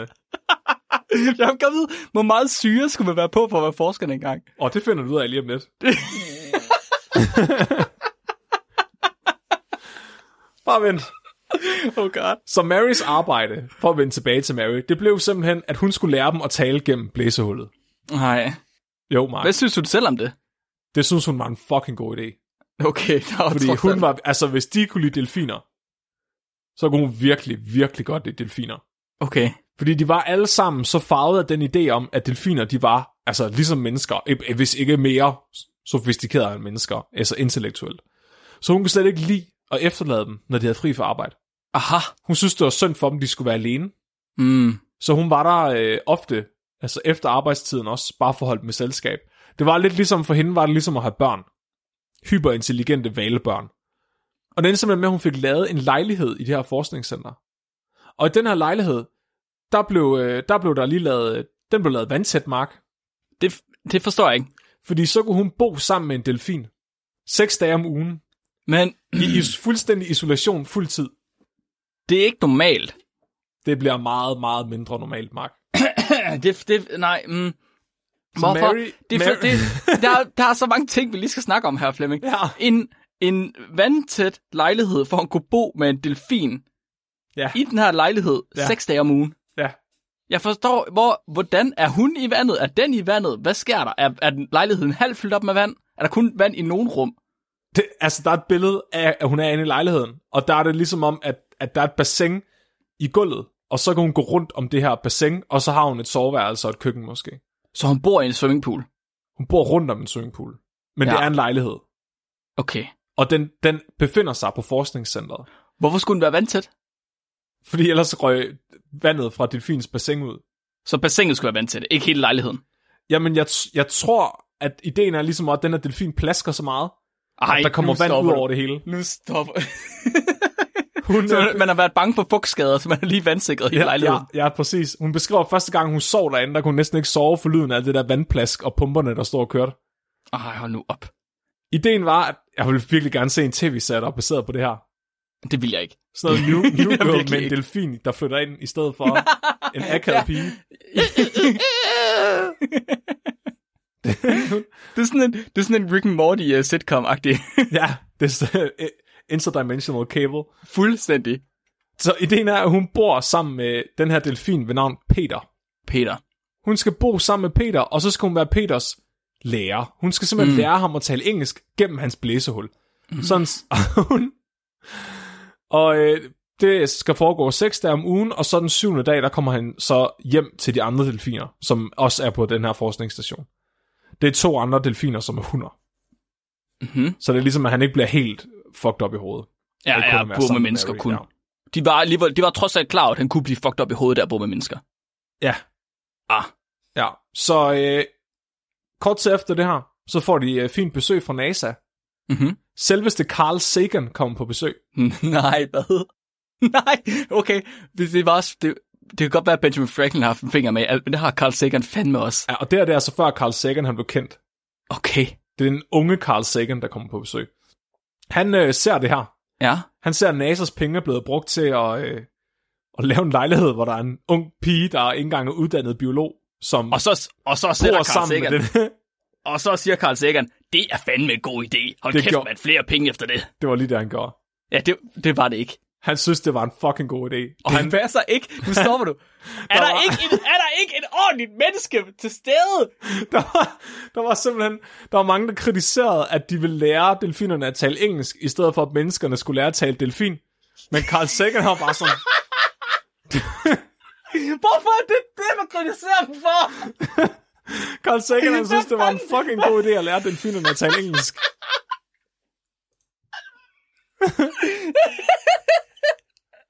Du kan ikke, du kan ikke bortforklare crazy med mere crazy. Nej, Det er ikke okay. Det må man ikke. det var... Jeg, synes, What the det, fuck? Nej, det er da fuldstændig sindssygt. Det, der, det kan man ikke gøre. Men nu hvis vi talte delfin i stedet for. nej, men det synes Carl Sagan, han synes jo bare, at delfinerne skulle lære engelsk. Det var han helt fin med. Nej, hvad? Prøv lige at forestille dig at komme fra NASA, se at NASAs penge bliver brugt på, at en eller anden tilfældig pige skal bo i en lejlighed sammen med en delfin og undervise den engelsk. Og så bare tænke, fuck, det er en god idé, det der. Vi lukker rumprogrammet. Vi skal have flere penge til det her. Vi renoverer lejligheden, den skal være endnu større, dobbelt så stor. Ja, ja. Mary, hun udtaler så, at øh, det går rigtig fint med at undervise øh, den her delfin i at tale engelsk. Han havde desværre lidt svært ved at udtale emmerne. Jeg ved ikke om... Prøv at sige M, uden at lukke munden, Mark. Kunne hun ikke, kunne hun ikke give ham sådan et flap, så han kunne få over øh, blæsehullet? Åh, jeg pu- putte sådan nogle læber på den. Sådan en Ja. ja. transplantation. Ja. Ej, men det er... det- Jeg elsker det. Der sker så det, Mark, som der sker for øh, os alle på et eller andet tidspunkt i livet. Peter, han kommer i puberteten. Mm. Jeg ved ikke, hvad der skete med din krop, da du kom i puberteten. Men øh, jeg kan godt huske, hvordan det var at have undervisning i engelsk i 7. klasse. Og jeg Hvordan vil, var ikke- det? Jeg vil ikke kalde det produktivt. Nej, okay. Og øh, det var også lidt det, der begyndte at ske øh, imellem Mary og Peter her. Mm. Undervisningen, den var ikke sindssygt produktiv, fordi okay. Okay. Peter, han var simpelthen blevet interesseret i noget andet. Mm. Og Hvad var Peter resulter- blevet interesseret i? Hvad var Peter blevet interesseret i? Hvad, Han, hvad var... øhm, Du siger det ikke. han, vil, han, Jeg vil, vil ikke... Du siger det ikke. han vil gerne have friteret sin fiskepind. Nej. Han, han vil gerne øh, lege med fiskeduserne. Nej, stop nu.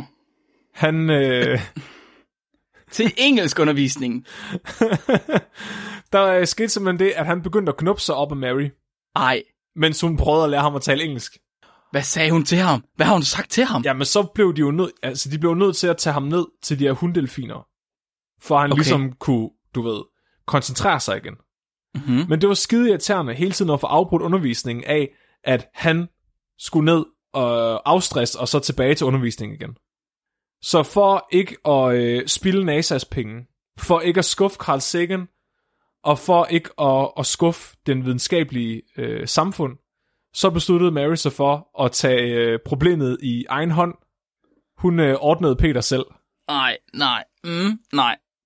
Man skal, man skal lade alle have deres seksuelle øh, tilgang til livet. Det synes jeg, det er der ingen tvivl om. Men jeg synes fandme ikke, man skal give et handjob til en delfin. Jeg synes, jeg synes... Jeg tror ikke, et kunne klare det, Mark. Jeg synes, Jeg fandt et interview med hende, øh, hvor hun er, der er hun så øh, 96 år gammel. Prøv at forestille dig at snakke med en 96 år gammel kvinde om, hvordan hun havde det med at, at, at lege med en delfins fiskepind.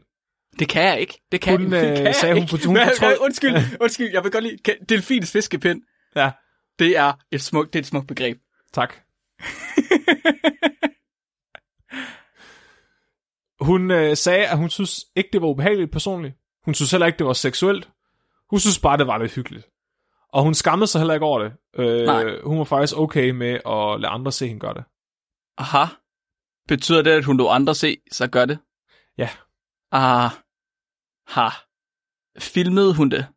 Mm, jeg tror, at der er nogle billeder, der florerer rundt okay. Okay. omkring på internettet af, at hun arbejder med ham. Aha. Og jeg kan se, at Felix skrev, at hun kun er 79. Det kan være, at jeg har læst forkert så. Det kan være, at interviewet er fra 96. Nu bliver jeg i tvivl. Jamen, det kan ske. Vi klipper det ud. Tak, Felix. Ja, Ja, ja. Det er godt, det bliver opdaget, inden det kommer ud. så du ikke tog fejl. Ja. Det, og det kan jeg ikke tåle. Nej. Der er så nogen, der begynder at høre om det her, Mark, fordi når du begynder at sidde og gokke en delfin af foran en hel masse forskere, og, øh, og, øh, så begynder folk ligesom at tale med hinanden. Nå, det gør de alligevel. Det mener oh. de alligevel. På et eller andet tidspunkt, så finder Hustler Magazine ud af det. Ah, mm, und, hva- hvem? Hustler Magazine. Det Det som ligesom er, den- det som er et danske- meget... ja, Det, det er det mest velansete øh, naturvidenskabelige tidsskrift, jeg nogensinde har hørt om. Det er der ingen det, tvivl det om. er sådan lidt ligesom M. Ja, Der, er- hun kom på forsiden. af Hustler Magazine. Ja. for at have spillet den af på en delfin. Ah, ja. Amen. Og hun synes selv, det var lidt ydmygende. Okay. Men hun var stadigvæk sådan, altså, for fanden, I forskningsnavn. I forst alt for videnskaben. Alt for videnskab. Alt for delfiner, der skal fucking lære engelsk. Ja, hun kan lære delfin at tale engelsk.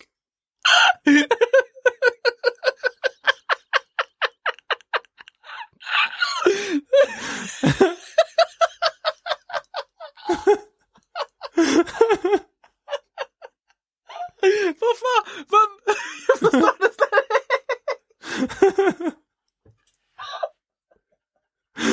ikke. Hvem, hvem synes, det var en god idé? Hvorfor synes de alle sammen, det var en god idé?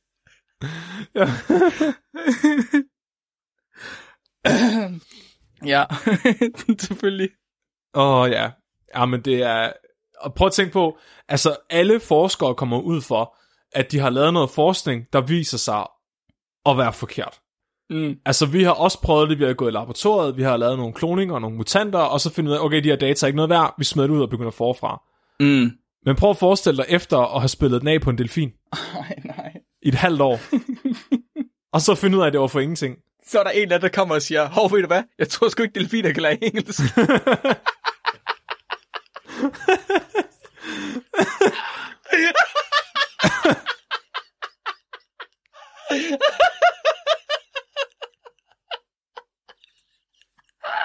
det siger du fandme ikke, mand. Hold kæft.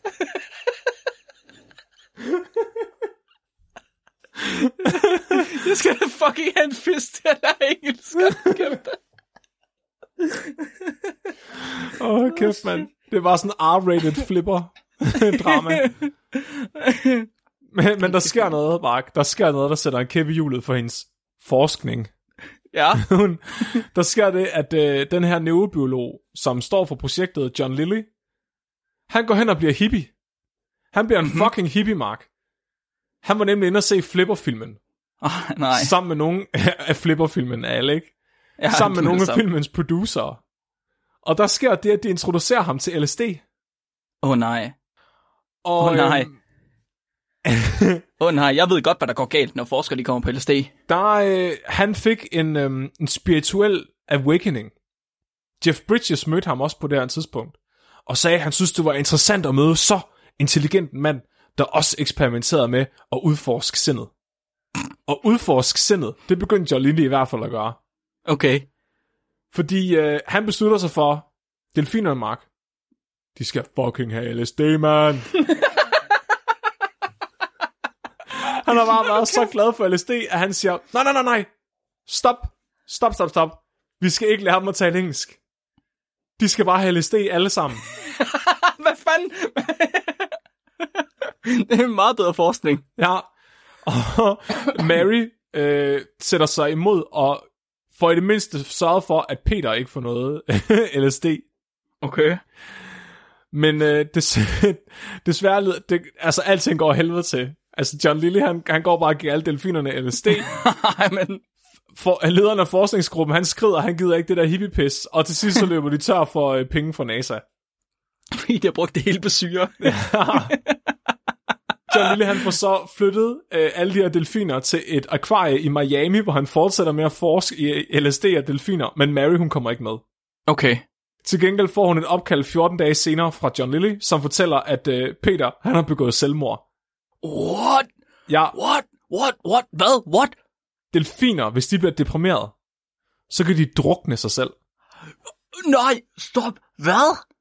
Han har simpelthen druknet sig selv i sorg over ikke længere at få leget med sin fiskepind af Mary. Nu stopper du. Nu stopper du simpelthen. Flemming, det er ikke sjovt på den måde. Hvad? at, er han blevet så deprimeret af ikke at være sammen med Mary med, at han var gået selvmord? Ja. Nej! Det er det, jeg siger. Det, altså, det her, det kunne være en fucking Christopher Nolan tår piercer drama. Altså, 100 procent, mand. jeg har set Her, og det var en overbevisende kærlighedshistorie, hvor en mand bliver over, altså forelsket i en computer. Jeg synes, vi skal have øh, Joaquin Phoenix til at spille delfinen. øh, ha- altså, hvis der er nogen, der kan lave body transformations i Hollywood, så er det ham. Det er rigtigt. Ja, Hvem skal, hvem skal spille Mary? ja det, det er et godt spørgsmål. Det er måske ikke så vigtigt. Kan du spille Mary Fleming? Det vil jeg faktisk meget gerne. Det synes jeg, du skal. Det vil være en ære at arbejde sammen med Joachim. Fucking. Der, der er heldigvis en, øh, en god slutning på historien, Mark. Okay. Fordi Mary, hun indser, at det giver ikke mening at lære delfiner at tale engelsk. okay. Jeg skal Ved at tale ikke spille til igen. dem. Hun begynder i stedet for at bruge telepati og musikterapi over resten af sin karriere til at lære dem at tale engelsk.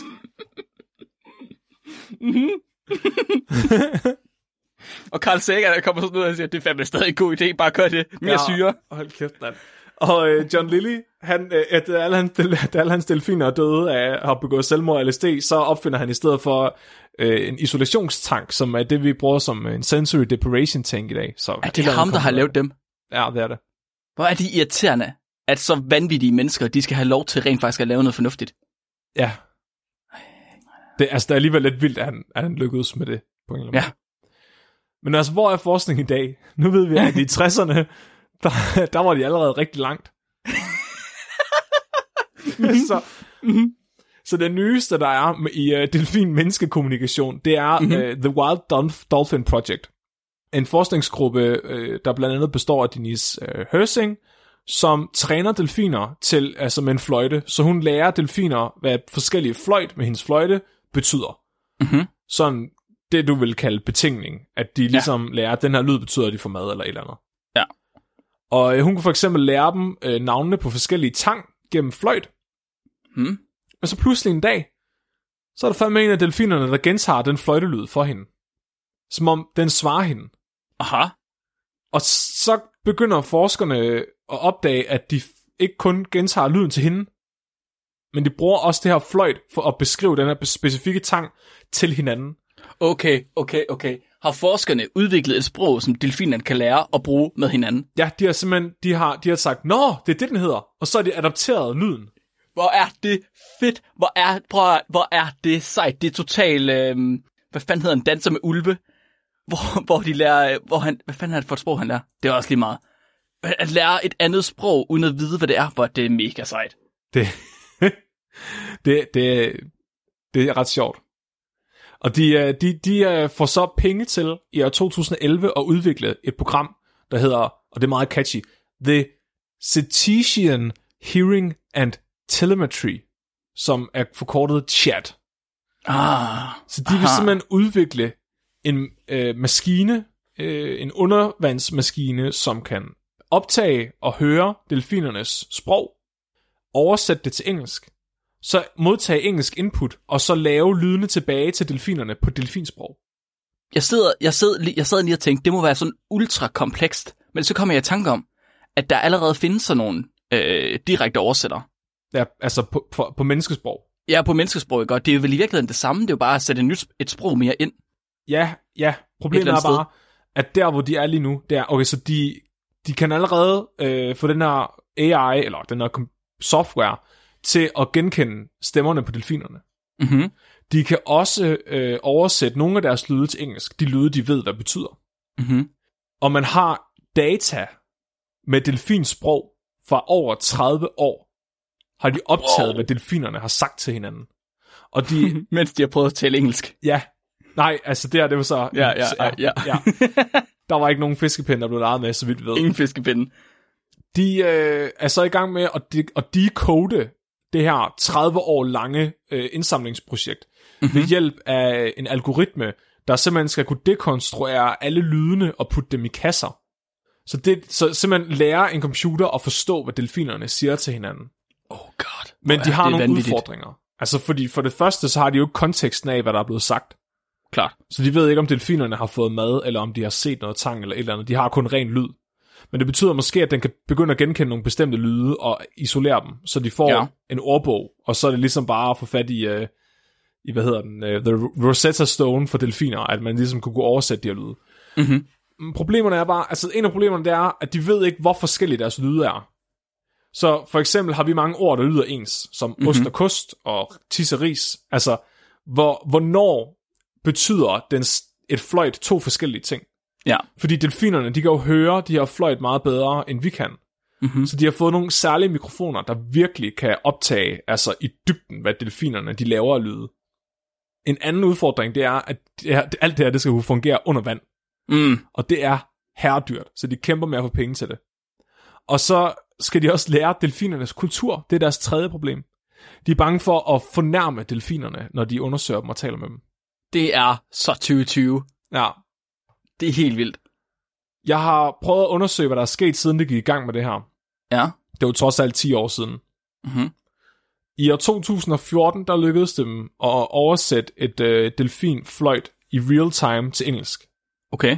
Så de tog den her translator med, og så opfangede den en lyd, som var i deres register, og så oversatte den ordet til engelsk. Wow. Men siden da, der har, der, har jeg ikke kunne finde noget på det her projekt overhovedet. Ah, Fuck, NASA har sikkert trukket stikket. De gad ikke give flere penge til det. Eller også har NASA købt projektet. ja, det kan også være taget det ned under jorden. Carl Sagans øh, hoved er et glas inde på NASA. Ja. Men Står altså- altså, bare og elsker de der delfiner. Når man, kigger, når man søger på, på chat-projektet, Mhm. mm-hmm. så øh, det sidste, der er en, øh, en artikel fra f- sidste eller forrige år, hvor man har, man har prøvet at undersøge øh, frekvensen på øh, ekolokationsklik fra spermvaler. Mm-hmm. Så det virker som om, de bruger hardwaren, de har udviklet til at undersøge altså spermvaler. Og Denise selv har udgivet fem videnskabelige artikler i alt, hvor i den seneste er fra 2020, og der er ikke nogen af dem, der handler om kommunikation overhovedet. Mm. Så det handler alle sammen om delfiners øh, livshistorier og sådan noget.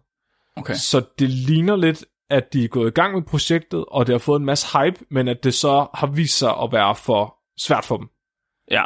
fordi der kommer ikke mere. Men jeg, jeg glæder mig til at, at se, hvad der sker, fordi det er et forskningsfelt, der er under udvikling lige nu. Kæmpe, altså øh, AI og algoritmer og sådan noget, det er jo på månedsbasis nærmest, at vi har revolutioner inden for det. Jeg tænker også, altså hvis det her projekt blev startet i dag, i stedet for for 10 år siden, så ville det være meget anderledes. Fordi altså, Mhm. tror tror jeg jeg, jeg, bestemt tror, en AI ville kunne lære meget af sproget med, ja. altså, med 30 års data. Mm-hmm. Ja, det tror jeg, du er fuldstændig ret i. Så det bliver spændende at se. Altså jeg tror, at inden for de næste 10 år, så har vi en teknologi som den her, der fungerer på nogle dyr. Det er sindssygt, fordi okay, så det studie, jeg havde med, som var fra 2004, tror jeg, der handlede om, at Kansi og Pan Binicia, de snakkede sammen, der havde de også øh, målt frekvenser. De, har sådan nogle, når de måler tit på dyrs frekvenser, når de laver lyde, for ligesom at høre, om de laver de samme lyde. Man gør det også meget med fugle og sådan noget. Og der har de simpelthen frekvenser på nogle af de her vokaliseringer, de har lavet. Så de ved, at det er lige præcis den frekvens og de her lyde, der er kommet efter hinanden, de har sagt, når det er, de har sagt yoghurt for eksempel. Ja. Der, så altså, det kunne være, at man også kunne gøre det på bonoboer. Det kunne være ret sejt. Ja, fordi det skulle ikke undre mig, at aber også altså, registrerer øh, et andet spektrum, end vi gør, Mhm. mm-hmm. eller en anden del af spektrummet. Det tror jeg også. Jeg tror meget, at vi, vi personificerer dem for meget, fordi de ligner Ja. ja. os så meget, at vi bare antager, at deres register er det samme. Vi har en forventning om, at de skal kunne sige ord, fordi det kan vi. Ja, ja, og de, altså, de lyde, de bruger, ligger i det samme. Præcis. sp- Altså, Ja, ja, ja. ja, shit, det er... Ja, jeg synes, det er vildt spændende. Nå, Mark. Ja. Mark, Bark, Clark, Dark. Ja, Mange tak, fordi du fortalte mig om øh, aber, og om hvor uhyggeligt kloge aber er. oh, og tak fordi du fortalte mig om delfiner, og at delfiner ikke kan tale engelsk. Endnu. Endnu. oh god. Jeg er i gang med at gøre min, øh, mit hus øh, vandsæt. Ja, jeg glæder mig til at høre mere. Det kan være, jeg skal prøve at lære min øh, høns at tale engelsk. Nå, Det, ja. Mark. Vi, Mhm. mm-hmm. øh, vi skal have scoret sidste uges afsnit på Gargometeret. Ja. En øh, meget objektiv skala, hvor vi bedømmer, hvor øh, vanvittige vores afsnit har været. Er Ja. ja. det her vanvittig videnskab? Er det høreværdigt? Sådan så hvis du finder podcasten øh, og ikke gider at høre det hele, eller hvis du allerede har hørt det hele og vil høre noget igen, så kan du gå ind på Gargometeret og kigge, hvad for nogle afsnit er mest gakket. Mhm. Vi skal rate sidste uges afsnit for Budt Evolution. hvor jeg fortalte om huller i det evolutionære slægtstræ, og om hvorfor heste ikke har hjul. Ja. Og Mark Og- fortalte om et dyr, der ikke findes, og som aldrig, har, nogensinde har fandtes, og aldrig kommer til at findes, og som er løgn. Det er bare propaganda. Helene fortalte mig, at hun har set et i levende liv. Det tror jeg ikke på.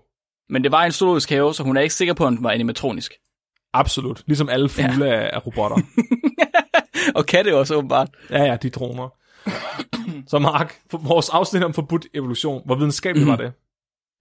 Um, jeg havde ikke nødvendigvis nogen videnskabelige artikler med, tror jeg ikke. Det var mere sådan baseret på ryggraden. Um, så fra min side af var det ikke mega videnskabeligt. Der er på middel, eller nej, under middel, tror jeg. Hvad siger du? Altså, øhm, ja, der var ikke, vi havde jo ikke direkte forskningsartikler med. Så så dybt kom vi ikke, så jeg vil nok give den Mhm. en 6'er på videnskabelighed. Ja, jeg tror faktisk, jeg hændede på en 4 under middel. Så har vi en tænkefaktor. Hvor meget har du tænkt over det her afsnit, Mark? Hvor meget har det fået dig til at Øh, tænke? Ja. Øhm, mindre end jeg havde regnet med, tror jeg faktisk. Jeg havde regnet med, at det der med forbudt evolution, at det ville få mig til at tænke virkelig meget. Men jeg, jeg synes, vi selv kom med nogle rimelig logiske bortforklaringer på, hvorfor det ikke var sket et eller andet sted. Ja, det er rigtigt nok. Men jeg har stadig, altså det har virkelig fucket med min hjerne. Mm-hmm. Altså At der bare ikke findes generelt. alger, der flyver. Ja. Ja. ja. Og om hvor mærkelig næbdyr er. Det har virkelig, jeg har ligget søvnløs over det. Næbdyret har jeg også tænkt meget over. Jeg synes, altså, øh, jeg har lagt et billede op på Facebook af et næbdyrkranje. Det er Flemming, der har 3D-printet det til os. Ja. Det, øh, og malet det også. Så hvis I troede, det var et ægte kranje, så desværre, men det er fandme tæt på, og det er mega Tak. sejt. Tak. Det Jeg, var, hvad jeg kunne. Jeg er måske sådan lige over middel. Jeg er måske på en 6'er. På tænkefaktoren. Ja, jeg, altså jeg er mere på læringsfaktoren, end jeg er på tænkefaktoren. Altså, jeg har givet den en 9 på tænkefaktor, for jeg har tænkt mig Wow. over det. Okay, shit. Altså, jeg har fået PTSD af at høre om næbdyret. Oh, fair nok. Jeg fair vil nok. ikke tro på, at det findes. Hey, okay, men der må også godt være noget variation i Ja. vores datasæt, Flemming. Det er helt okay. Så har vi en fjollefaktor, hvor fjollet var afsnittet. Jeg synes, det Den- var meget fjollet. Ja, den ryger max for mig. Jeg er også klar til at give den en 10'er. Ah, sådan. Var der høns med? Der var fugle med. Ikke helt. Vi høns. snakkede om, øh, om, om vi skulle udvikle høns, der ammede og gik på motorvejen og spiste ådsler. Det er rigtigt. Det er rigtigt. Så den, den kan officielt få en 10'er. De kommer en dag. Og øh, det vil jeg sige, det giver den også en 10'er i øh, Nobelfaktor. Fordi Ja. ja. det er simpelthen en øh, Nobel lige der at, at udvikle, genmodificere høns til at amme. Jeg tror, jeg tænker mere Nobelfaktoren sådan i, at øh, de tanker, der er blevet gjort, at det har været til sådan gag Nobel. Ja, præcis. og Øh, jeg- det er det, jeg siger. Jeg tænker specielt, at når, når man sætter sig ned som blind biolog, og så siger, hvorfor har heste ikke hjul? Man kunne være ligeglad, men man er det ikke. Det synes jeg fandme, det er det værd. Det giver en, den får en 9'er for mig. Det er bare som barn, første gang han er kommet hen til en hest og står og rørt ved den. Så er han bare sådan, hvor fanden er julen henne? Hvor fanden, hvorfor det er de der ikke? Det kan være, han har haft sådan et legetøj, sådan en af de der hest med hjul på, han går og trækker med. Så var aldrig nogen, der har fortalt ham, at det er ikke sådan, en hest ser ud. Hvorfor ser den ikke sådan derud? Ja. Så har vi uh, læringsfaktor. Hvor meget har du lært af det her afsnit? Mm, ja, hvor meget har jeg lært? Jeg har lært noget mere om næbdyr, men jeg vidste faktisk en del om dem i forvejen. Øh, og jeg tror også, jeg vidste det meste om evolution også. Øh, jeg var ikke klar over, at der, var, at der var de huller i evolutionen, som du ligesom... Altså, det var nyt det hele. Det. Jeg vidste ikke, at jeg havde et næbdyr så meget. Nej, okay. Det, Jeg vidste heller ikke, at det ikke fandtes. Jeg synes, det er imponerende, at du hader dem, altså når det nu er øh, videnskabeligt udfordres nye yndlingsfugl, Jeg kan ikke lide... Det var sådan noget, må du ikke sige. og reptil, og pattedyr på samme tid. Mark, det, nu er du på dybt vand. Jeg er vært Nå. i dag, så jeg siger lige tys. Ja. Og så, øh, så vil jeg gerne vide, hvad gennemsnittet på din spekometerscoring er. Jamen, den fik en 6'er på læringsfaktoren fra mig af. Øh, og det giver den et gennemsnit på 70 herfra, og det er så plus minus øh, Flemmings score selvfølgelig. Og 70, det ligger den på samme, øh, samme plads som forskere, der forsker på sig selv, Uh. uh. som handlede om, hvad var det, han hed? Ham, der stak kokain i ryggen på sin, øh, sin hvad hedder det, Nå, ja. sin assistent, hvor han så bankede ham og tævede hans klunker og brændte ham Det er og rev rigtigt. hans øh, kønshår ud. Det er også et godt afsnit. Det er afsnit 23, det kan man også høre. Det er se- samme, øh, samme standard som sidste uges afsnit. Godt. Mark, hvad er det, folk skal gøre? Jeg tror måske, at det, jeg godt kunne tænke mig, at folk, hvis de har lyst, de, de vil gøre, det var, at lige nu, der øh, er vi, vi er på vej ned ad sådan en bakke, i forhold til, øh, altså, på den gode måde, vi har medvind øhm, af en snibbold, så den skal rulles lidt større, ikke? Og måden, man kan rulle vores snibbold større på, for flere folk, skal, flere folk til at kende til os, det er ved at øh, gå ind og så øh, notche lidt til algoritmerne. Så gå ind på Spotify og følg os derinde, hvis ikke jeg allerede gør det gør det inde på Podimo også. Man kan også rate os inde på Podimo. Og på iTunes kan man også øh, både review, og jeg tror, man kan abonnere også. Det er jeg ikke helt sikker på. Øh, Ja, ja, hvis man ja, kan. Ja, Så- og nu, og nu når, øh, når lockdown måske bliver åbnet lidt op igen, og man begynder at se i hvert fald et par mennesker igen, Ja. ja. så kan man være vildt irriterende og bare begynde at, at alle samtaler, fordi der er ikke nogen af os, der kan huske, hvordan man er social med alligevel. Nej, Så jeg kan lige så godt bare begynde at fortælle alle mulige ligegyldige dyrefacts, det og er rigtigt. så bagefter sige, at folk skal have videnskabeligt udfordret. Vi har en hel liste inde på hjemmesiden, man bare kan gå ind og tage fra. Ja tak. Ja, så det er bare haps, ind og haps. I må gerne stjæle. I må godt sige det for mig af, men I må gerne stjæle. I må også sige, hvem, det, hvem der, har- der står navn derinde, for helvede. Bare kom med dem. Damn girl. Damn girl. Næste uges afsnit skal handle Mhm. mm-hmm. om gaming-videnskab. Uh. Uh, uh, uh. Videnskab om spil og spillere, måske. Ja, jeg har fundet noget om spillere i hvert fald. Uh, jamen så må Ja. ja. jeg finde noget om spil. Det synes jeg er en god idé. Så må jeg se, om jeg kan lokke Henry med igen. Ja, det bliver interessant. Han er jo vores gaming-konsulent. Gaming-konsulenten Mark, har du dyrefakt til mig? Jeg har et dyrfakt til dig. Og det er det... ikke om næbdyr, vel? Det er om dyr, der findes. Bare rolig. Det er ikke om næbdyr. Jeg finder et om næbdyr. Jeg tror ikke, jeg har flere. Jeg finder et. Jesper Wolf, eller Wolf, har sendt det her ind til os. Og det er anden gang, han skriver noget om pingviner ind til os forresten. Han er helt vild med pingviner. Jesper, han har skrevet, at kongepingvinflokke, de udleder 100 gange mere lattergas end en frisk gødet dansk mark. Hvad? Det er pænt meget lattergas. Hvorfor lattergas? Hvem ved? Det er deres lort. Simpelthen, de skider bare så meget lattergas ud. Det er helt voldsomt. Fair nok. Det skal de bare have af med. Mit navn er Flemming. Og mit navn er Mark. Du er blevet videnskabeligt udfordret. Husk at være dumme.